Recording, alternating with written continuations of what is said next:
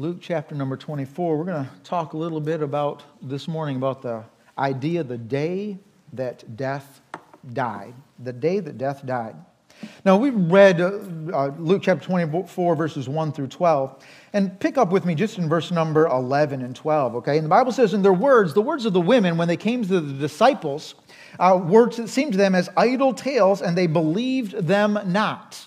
Okay? And so they heard this, but they didn't believe them. Then Peter arose and ran unto the sepulchre, and stooping down, he beheld the linen clothes laid by themselves, and departed, wondering in himself at that which was to come to pass. Now, can I tell you this? The Bible tells us back in Mark that when those ladies came from the, uh, from the grave to where the disciples were, the disciples weren't there enjoying life at that moment. In fact, if you go back to the, the, the, book of Mark, you'll find out in Mark chapter 16, verse number 10, and she went and told them that had been with him, and they mourned and wept. The disciples were having a tough time. They were crying. Now, we often look back and we say, you know what? Jesus Christ saved me from my sins. That's what he did on, on uh, when he died on the cross, somewhere Wednesday, Thursday. We're not sure exactly what day it is. I lean towards Thursday. But when he died on the cross, he paid the price for our sins. But can I stand here and tell you this morning, folks, that if there was no Easter Sunday, if there was not the day of resurrection, you and I would live this life wondering what death held for each of us. Because though Christ had paid the price for our sins, it was his resurrection that guaranteed that he had a power over death. If he would have stayed death, he would have been like any other religious leader that has ever lived. Now, uh, Mary, the Bible says that she was highly favored. But can I tell you this? Mary died and stayed dead. She was not any more righteous than you and I. She was saved by the grace of God, just like you and I have to be. Any other religious leader, leader that you and I could mark off, the same thing. They have all died and they're, uh, they are basing their salvation if, on the fact of whether or not they've accepted Jesus Christ as their personal Savior. And so, as Peter was there, as Mary and all these other ladies have just come to talk to him, and he is contemplating what is going on. I've been to the tomb. I was here when they laid him down. I was there when they crucified him. I saw everything that happened. And yet, there are the grave clothes. There's the napkin that covered his face laid somewhere differently. And he walked out wondering what was going on. I'd like to share with you this morning some of the things that went on that morning. Let's pray and then we'll return to God's Word. Father, I ask that you'd have your will done in all that is said this morning. Father, we rejoice that we can celebrate the resurrection of Jesus Christ, your victory over death. And so while death scares us, it does not hold power over a Christian.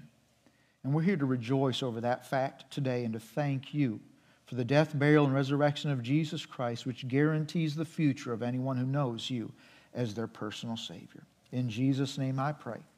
Amen. Now, I've put up on the screen a bunch of our verses this morning because we're going to roll through a whole bunch of them. First thing I want you to understand, though, is that Christ conquered death for himself. The Bible tells us uh, that in, back in the book of Hosea, chapter 13, that Jesus Christ had said that I will ransom them from the power of the grave, I will redeem them from death. O death, I will be thy plague. O grave, I will be thy destruction. Repentance shall be hid from mine eyes. Now, Satan thought that he had the victory when, he, when, he, uh, when Jesus Christ died and gave up the ghost there on that cross. Satan rejoiced. He thought that he had gained the victory, that finally God was dead. But Jesus Christ for his own glory and to show that nothing could conquer him, three days later he rose from the dead. But as, as the, we read in Luke chapter number uh, 24 there, Jesus had told them before. He said, I'm going to be dead. I'm, they're going to crucify me. I've got to pay the price. I'm going to be, I'm going to be in that grave, in that tomb for three days, and then I'm going to come back. But it was so, such a awkward thought, a, such a foreign thought, that it went clean over their head. Nobody understood that. But understand this morning that Jesus Christ, when he rose, it was to show that he was God. And then Paul rec- uh, uh, goes over this verse again, 1 Corinthians 15, verse 55 through 57. Paul says this, O death, where is thy sting? O grave, where is thy victory? The sting of death, the sin, the strength of sin is the law. But thanks be to God which giveth us the victory. And then catch that last phrase through our Lord Jesus Christ. Jesus Christ was the guarantee that you and I can have a home in heaven. And so when he stood there, uh, come up from that grave, he held his fist in Satan's face and he said, See, I am the victory. I'm the one that you can never gain victory over. Romans chapter 6, verse number 9 says, Knowing that Christ, being raised from the dead, and catch this, dieth no more. Death hath no more dominion over him. You see, Jesus Christ is sitting in the right hand of God right now. And he, is up there, and Satan has nothing to him. You read through the Bible, you go to the book of Job, Satan has to ask permission of God to do anything to hurt, to, to even afflict a Christian. He doesn't just walk around and say, you know what, there's a Christian over there somebody knows Jesus Christ. I'm going to do whatever I want to them. No, God has to give him permission to bring difficulties into your life, into my life. But not only did the death of Jesus Christ on the cross, not only did he do it to conquer death for himself, but I want you to understand that he conquered death for all of his joint heirs. What's a joint heir? The Bible tells us in, in uh, Galatians chapter number six uh, that we are all joint heirs with Christ, those of us who have accepted Jesus Christ as our personal Savior. Let me ask you this question this morning. Has there been a time in your life where you realized, number one, that you were a sinner, number two, that there was no way that you could be good enough to get to heaven, number three, that Jesus Christ died on the cross to pay the price for your sin and for my sin? When I was eight years old, I knelt at our dining room table and asked Jesus Christ to come into my heart and take away my sin. I had grown up in a pastor's home. I was a good kid by all, all, uh, all reports. The thing is, only the good reports, you know. Uh, there were lots of other things they didn't know, all right?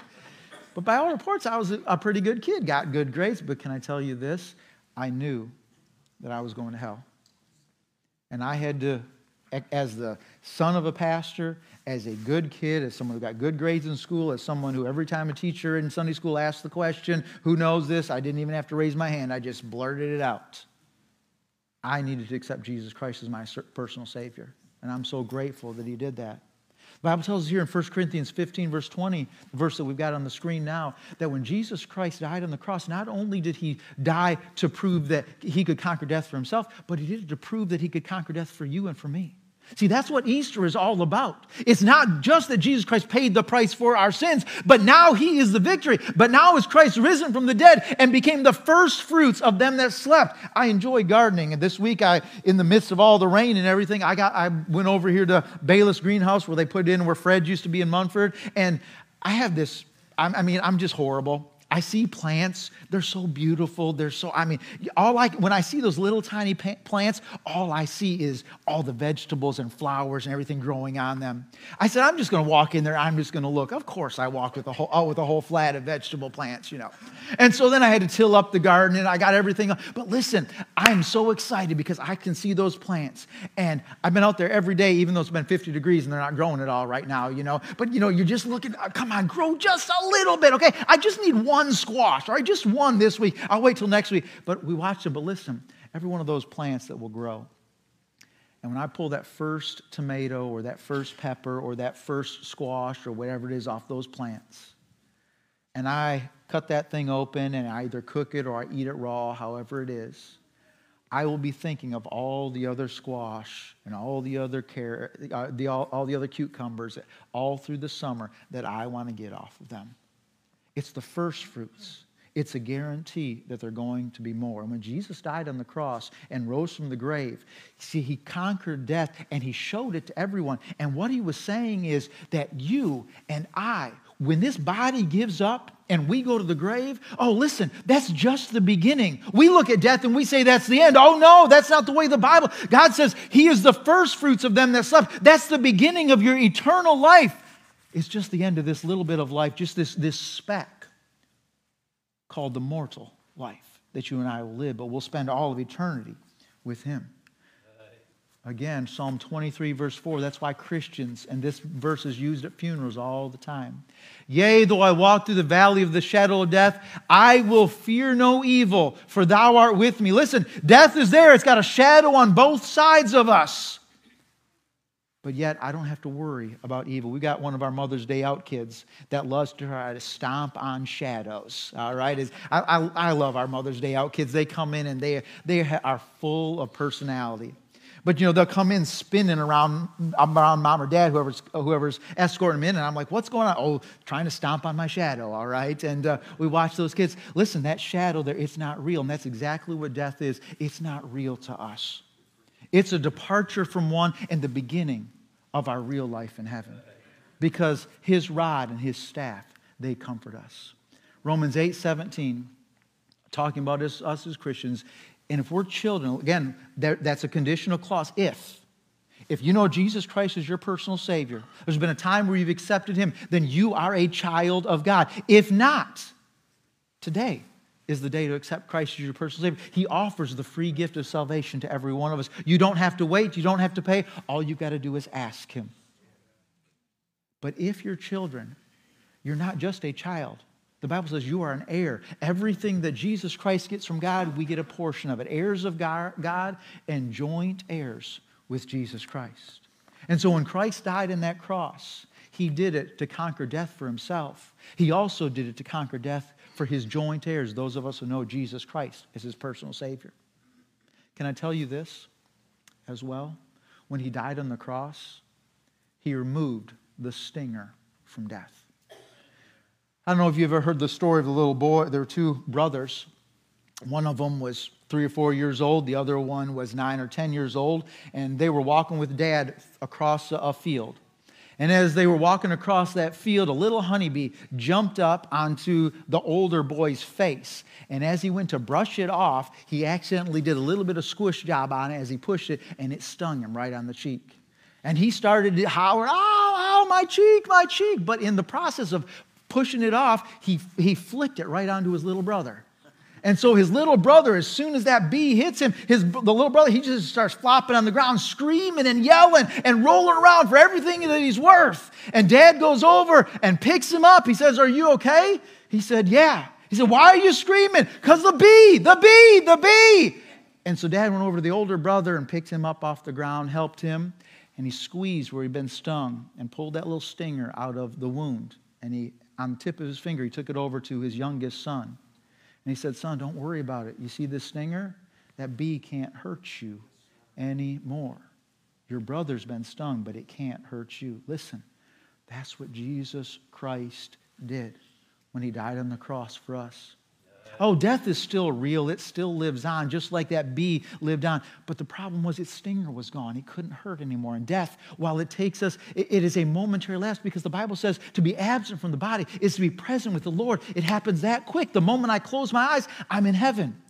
The moment your heart starts stops beating and you close your eyes and you know Jesus Christ is your personal Savior, you are in heaven immediately.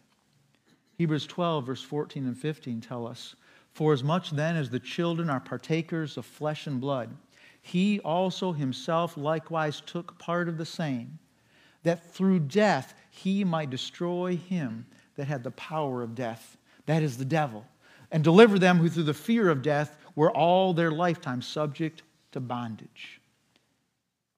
We fear death. We're scared of it. We do everything we can to avoid it. But can I tell you this? Our Lord and Savior Jesus Christ took the sting away. And if you and I will realize that as we serve Him, nothing happens to us that's not out of, that is not part of His, uh, his, his plan for us, death has no power over us. We're here until God is done with us. um, Vance Havner, a preacher and a Bible scholar, many of you have probably heard him preach before on the radio and stuff, but he wrote a bunch of books. But he died back in, I think it was 1985, 1986, something like that. But he says this the hope of dying is the only thing that keeps me alive. He said, I want to keep serving my Lord, and that's the only thing that keeps me going. You may have heard of professional golfer Paul Azinger back in uh, 19, I think it was 1993, 94, somewhere in there.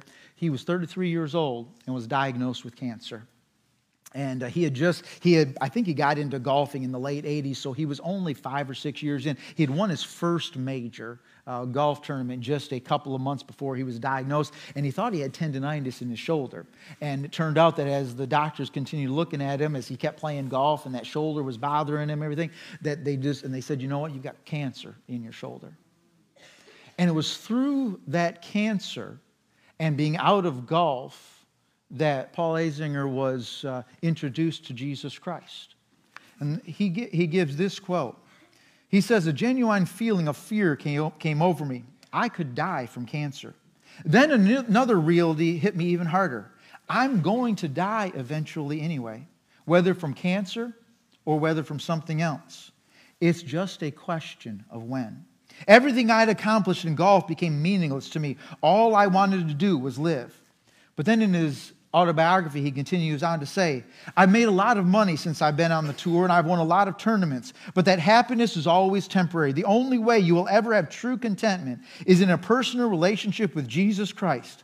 I'm not saying that nothing ever bothers me and I don't have problems, but I feel I found the answer to the six foot hole that all of us will face called death. I know I'll spend eternity with God, and I have a promise that as a child of God, He'll help me deal with anything. He promises to offer me contentment regardless of what life brings, even cancer. Death lost its sting because he realized that Jesus Christ had pulled the stinger out of death. The Bible tells us back in, the, in uh, Isaiah chapter 53 that in order for Jesus to pull that, that uh, stinger out of death, he was a man of sorrows and acquainted with grief. He took the, the, the death, the sting, the full brunt of death for us so that we would never have to face it all the way. Mark 15, 37, as Jesus was there on that grace, again, on that cross, again, remember, no one could take Jesus' life from him. He was God. He had to give it up. And so, as, the, as he was there, naked, naked on that cross, being made fun of by everyone, blood streaming down everywhere, in pain, the Bible says that Jesus cried with a loud voice and gave up the ghost. No man t- took it from him. The Roman soldiers, so accustomed to cruelty and so very good at their job, came by a few hours later with a big club the butt of their sword, possibly to break his legs. And when they did, they found that he was already dead because he gave up his life for you and for me. Why did he give it up? He gave it up because he knew that you and I could not pull the stinger from death. He would have to do that for us. Death would still have its sting. The grave would still have its victory had Jesus Christ not died for you and for me. So Jesus cried with a loud voice and gave up the ghost. In Luke 24, verse 5 through 7, those ladies, as they came back, they were afraid and they bowed down their face to the earth. They said unto them, Why seek ye the living? And again, that's the angels talking to the lady. Why seek ye the living among the dead? He's not here, but he's risen. Remember how he spake unto you when he was in Galilee. You see, they were looking for the living among the dead, but that's not where they were going to find him. Let me ask you this morning if I'm looking for the living, do I find you dead among the living? Spiritually dead? When you're out in this world, Christian, I ask you, do I find living among the dead? Or do I find a Christian who is living as if they are dead? You placed all your value on what this life has to offer. The Bible talks about the importance of us not being lazy, of being hard workers, of being involved in our community, of, of loving people. But can I tell you this? We know that there is a time frame, that the clock is ticking, that the eight days are going by, and there will be an end to this life. Every one of us, unless the trumpet of, of God sounds and the dead in Christ who are raised incorruptible and those who are alive and uh, alive meet him in the air, unless that happens, every one of us will depart via death. There is an end. We don't know when it is. The stinger has been pulled, but it's still there. Now, that death is an entrance to life afterward. But I ask you this question Are you prepared for what comes after death? Are you prepared for an eternity with God? The only other alternative is an eternity apart from God.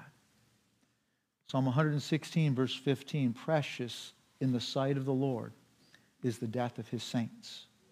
Why is it so precious? Because we're coming home. We're coming home. He says, I'm calling you to the house. Come on. It's Easter Sunday today. We see, I've seen some of you here that I haven't seen in a while. I've had some of you say, hey, my, this relative or that relative is coming in town for, the, for a little bit. We get excited when our, when our family comes home, when our relatives come home. Why would God not be the same way? He says, he says, my beloved, they've served me for these years. They're coming home. Can that be said of you? That you're one of his saints. So we use that word oftentimes, that word saint, to be someone who is above reproach and holy. Can I tell you what the Bible definition of saint is? Hagiadzo, holy ones. If you've accepted Jesus Christ as your personal Savior, you're holy, not based on your actions, but based on Jesus Christ and his actions on the cross of Calvary. If you know Christ as your Savior, you are a saint. You are a holy one today. But the fourth thing that I would like to look at this morning is this simple thought Did Christ conquer death for you? He conquered it for himself. He conquered it for joint heirs, those who accept him as their personal Savior. He removed death's stinger but each of us must consider this question Did Christ conquer death for us? The Bible tells us in John chapter 3, verse number 16 For God so loved the world that he gave his only begotten Son, that whosoever believeth in him should not perish, but have everlasting life. You see, he gave his life for every one of us. And it's your responsibility and my responsibility to put that question in front of everyone. Yesterday, we went out and we knocked on some doors in our community, inviting people to come to church. I have to tell you, we were met, met with so many gracious folks. Several of them said that they already go to a different church. They were making plans yesterday. Others accepted those. Uh, the, the um, invitations. They said, you know, we, we might have to come visit you. So we talked to some that were uh, uh, laid up in the house. They couldn't get out. And so we told them, you know, on the front of the card, it's got the church website and we broadcast all the services. We'd love to, to have you join that way. But can I ask you simply, do you ask people on a regular ba- basis if Christ conquered death for them? You see, he, ha- he had the ability to do it. He paid the price. The question just has to be asked whether or not they accept that gift of salvation. Salvation is so simple. We often like to attach so many things to it, say that there's no way that I can be saved, that, I, that I'm a wicked sinner. The truth is, every one of us are wicked sinners. The best of us are destined for an eternity in hell. Separation from God, not because God doesn't love you and God doesn't love me. The Bible says God so loved the world but God cannot look upon sin. And so, because he cannot look upon sin, a sinner cannot enter the gates of heaven. Not because, again, we often say, well, it's because God hates us. No, it's not because God hates you. It's because he hates sin. And if you're participating in sin and that sin has not been covered and confessed and, and uh, paid for by the blood of Jesus Christ, God says, I can't look on you. In fact, in the, in the scripture, if we were to look, uh, flip back a, a page or two in our Bibles from Luke chapter 24, we would find that when Jesus Christ, as we read that verse earlier, that he cried with a loud voice and gave up the ghost, when he gave up the ghost, the Bible says that it was dark for three hours. Because God, the Holy Father, could not look upon his Son who was bearing the sin of the entire world on his shoulders. God said, I can't look upon him because of the sin that is there. And so for the next three hours, darkness everywhere. Because God said, I can't look. Folks, our world needs people to point out the darkness in a loving, gracious way. As a Christian, we have no right to be vicious and mean as we share the gospel. The Bible says that we ought to be wise as serpents and harmless as doves. But wisdom says that if someone's in trouble, I've got to warn them. As the storms came by a week and a half ago, all over the television, they were warning people. Sirens going off in the area. warning people of the danger that was coming. We were sitting in our house. The neighbors came up to ask us what was going on. The television had said, we, I live over on Old Memphis Road, and the television had said, okay, now the storm's all, it's headed right towards Old Memphis Road. And then the power went out. And we were like, great, this is wonderful. And so the neighbors were worried. We're sitting on the front porch watching it come in, and it made its way up towards Covington, a few miles away. But can I tell you this? How absurd would it have been for those storms to be coming through and everyone to be going about their day as if nothing was going on? For the sirens not to go off? For the television to keep their soap operas or whatever was on the six o'clock news, I guess it was, would have been going on, and no one to even mention the storms. No, decency and humanity and reality tells us that if someone is in danger, we need to warn them. Stop. Don't go this way. Don't do this. And so we share with the people around us. Christ died on the cross for them. But he can only conquer death for you if you accept him as your personal Savior. So I ask each of us did Christ die for us? See, the key is belief in Jesus Christ. John 11, 25, this is at the death of Lazarus as Jesus goes and he talks to Mary and Martha. Jesus talks to her and he says, He said unto her, I am the resurrection and the life. He that believeth in me, though he were dead, yet shall he live. And whatsoever and whosoever liveth and believeth in me shall never die. Can I can you catch this with me? Jesus said, I am the resurrection, and the life.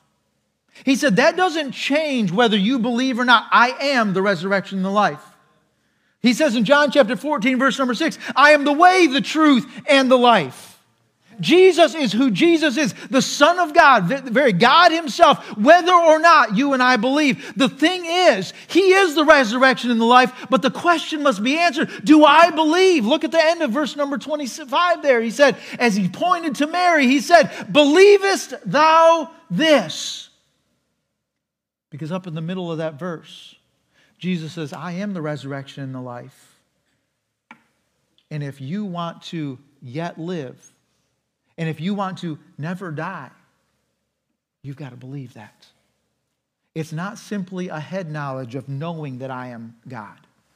It's not just believing that there's the guy upstairs and yes, I've heard about God all my life. You have to have a personal relationship with Jesus Christ where you accept Him as your Savior. And so, can you imagine Jesus standing before that young lady and saying to her, I am the resurrection and the life. If you'll believe, you'll live, you'll not die. And then he just asked her very simply, Believest thou this? Mary, do you believe? I don't think he did it in a mean way. I think it was very, very gracious. Because just a few verses later on, we find Jesus weeping over the death of Lazarus. Weeping because of all the people that were hurt. Weeping because Mary and Martha are hurt. Jesus very graciously, and she continues on, and she says in verse number 27 Yea, Lord, I believe that thou art the Christ, the Son of God, which should come into the world. She didn't say, Jesus, yep, I believe that uh, you're a good person. She didn't say, Yes, Jesus, I believe that you love us. She said, I believe that thou art the Christ. That is the word we use for Messiah, the promised one. You are the very Son of God which should come into the world. I believe. The Bible says that her faith was counted unto her for righteousness. And so I ask again that question Did Christ conquer death for you? He wants to. He paid the price. You just have to accept it. People through the ages, Christians, have lived victorious life and gone through victorious death because they knew that there was an eternity with God the moment their eyes closed. I was doing some research last night and ran across this story, and so I wanted to verify it. And amazing thing about the internet, you can find anything. And so I went back and did some research from Winston Churchill's funeral. I did all kinds of stuff. You can pull up videos, you can pull up news announcements, I mean, where they covered it and everything like that. But as I went through Winston Churchill's funeral service, it was beautiful. It, it could have been a church service that you and I would hold today. It started with scripture, it had hymns in the middle, it had Christian poems, it had all kinds of stuff. Obviously, with him being the prime minister of, of uh, uh, Great Britain all through the, the war, um, he was highly revered. And it was amazing as you go through, and, and they've got the whole order of all of the different royals that would come through and then, the, then all of the different uh, military leaders that would come through. And then we're going to play this song as the casket is rolled forward. And I mean, it was timed down to the minute. Uh, the funeral started at what, at, I, I can't remember what time it was, but it was like at, at 37, you know, 23 minutes before that, this first person walked through. And this, you had this whole group. And at 42, this whole group of people, I mean, it was planned out perfectly. He had planned his own funeral. And you go through the service, and there was a message that was preached, a gospel message. And as the message was preached, and then it went to another hymn, and then they sang the Brit- British national anthem. And when they did that, they asked everyone to stand. And so I'm going to ask all of you at this time to stand, if you would, please. Because as soon as they were done with the British national anthem, he had put into there the military, uh, the equivalent, the last post, which is the British equivalent of our taps.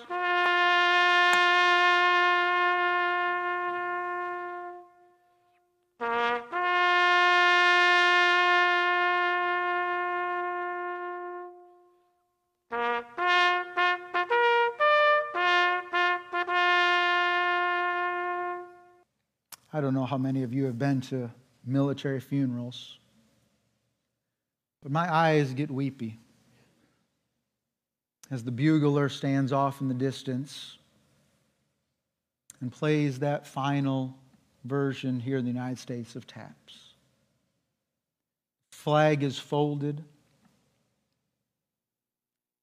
and the Marine or the soldier or the sailor get down on one knee and hand to the family member that flag as a reminder of what that service member has done in service of our country.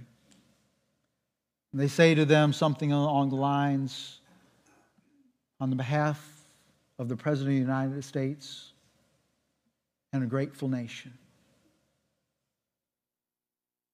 But Winston Churchill had a belief in God. And so, just before, after they played the last post that we just heard, just before they wheeled his casket out, he had them play Reveille, which is the trumpet call, the bugle call for the day is beginning.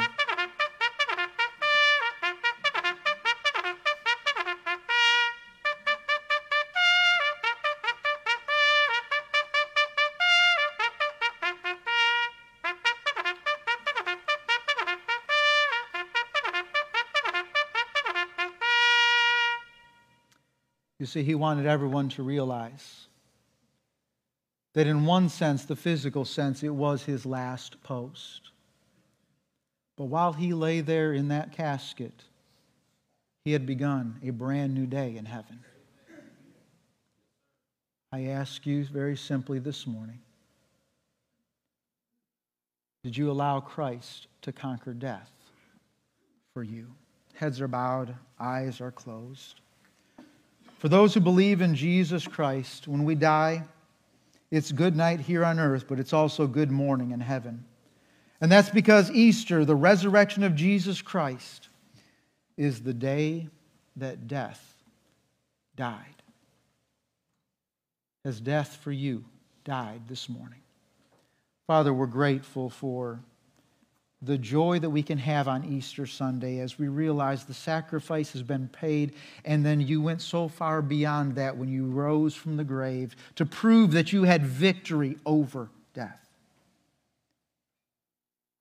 Father, I thank you for the sacrifice of Jesus Christ. I thank you for him plucking the stinger out of death.